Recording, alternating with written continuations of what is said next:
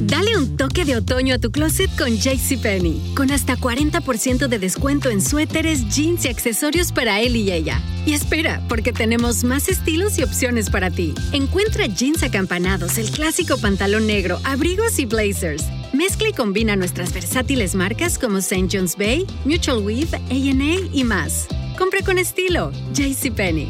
Oferta válida hasta el 25 de octubre en selección de estilos. Aplican exclusiones. Detalles en la tienda jcp.com. Ciao! Ok, è molto complicato perché devo guardare quel piccolo puntino nero eh, che è la telecamera frontale piuttosto che la mia immagine coloratissima nello schermo e questo mi mette in grande difficoltà.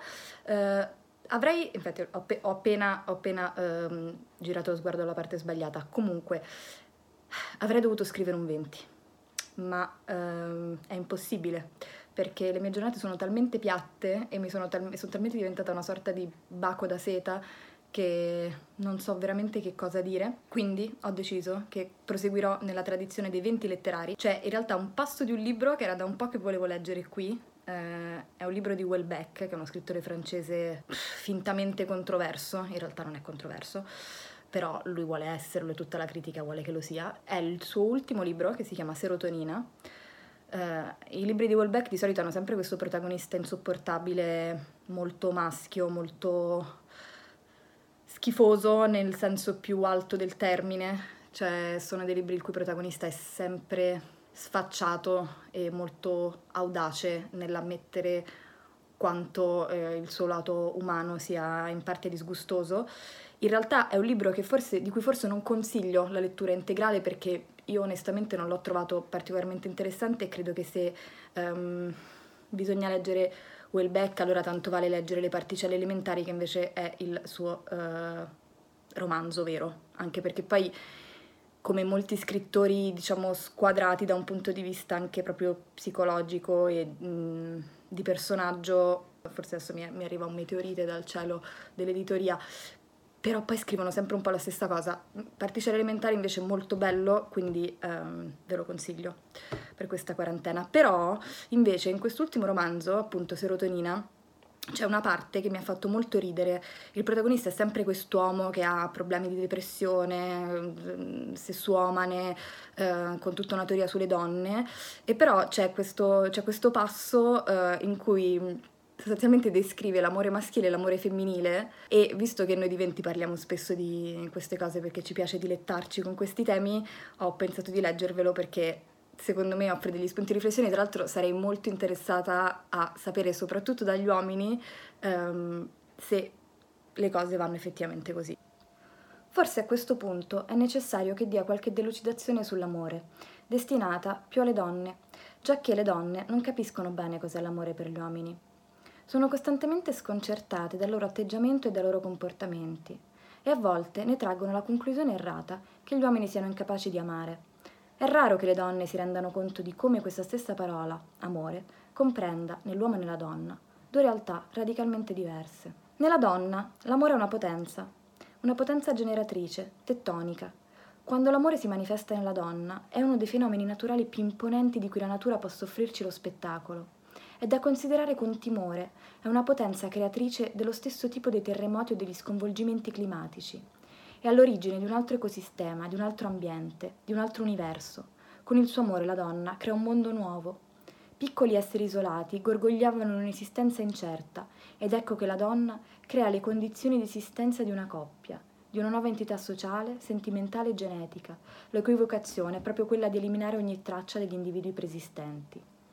Tale nuova entità è già perfetta nella sua essenza, come aveva capito Platone. A volte si può complicare strutturandosi in famiglia, ma questo è quasi un dettaglio, contrariamente a ciò che pensava Schopenhauer.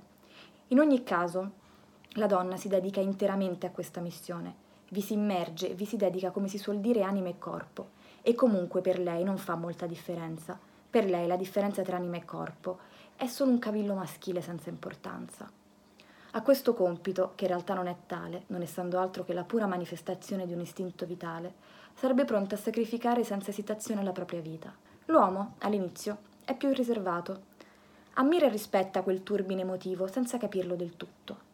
Non gli sembra il caso di fare tante storie. Ma poco a poco si trasforma.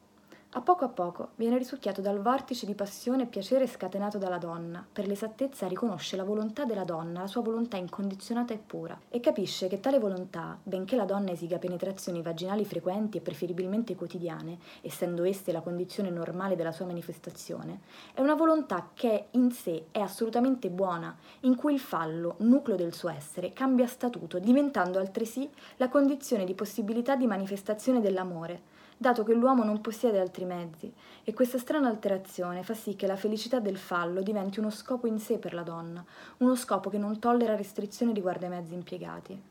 A poco a poco l'immenso piacere dato dalla donna modifica l'uomo, lo spinge alla gratitudine e all'ammirazione.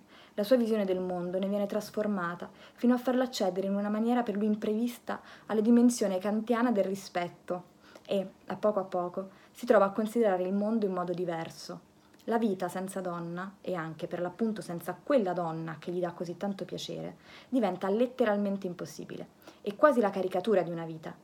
A quel punto l'uomo comincia davvero ad amare. Perciò l'amore nell'uomo è un fine, un compimento, e non, come nella donna, un inizio, una nascita.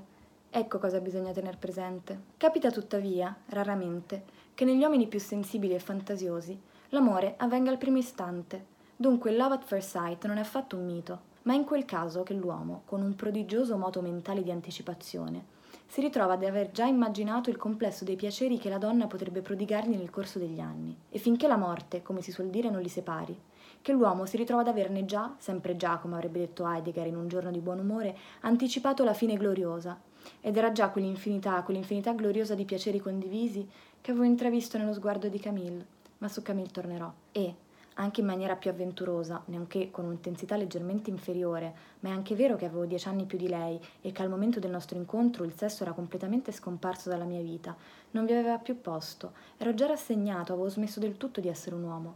Nello sguardo troppo fugacemente incrociato della castana di El Alchian, l'eternamente straziante castana di El Alchian, la più recente e forse anche ultima possibilità di felicità che la vita avesse messo sulla mia strada.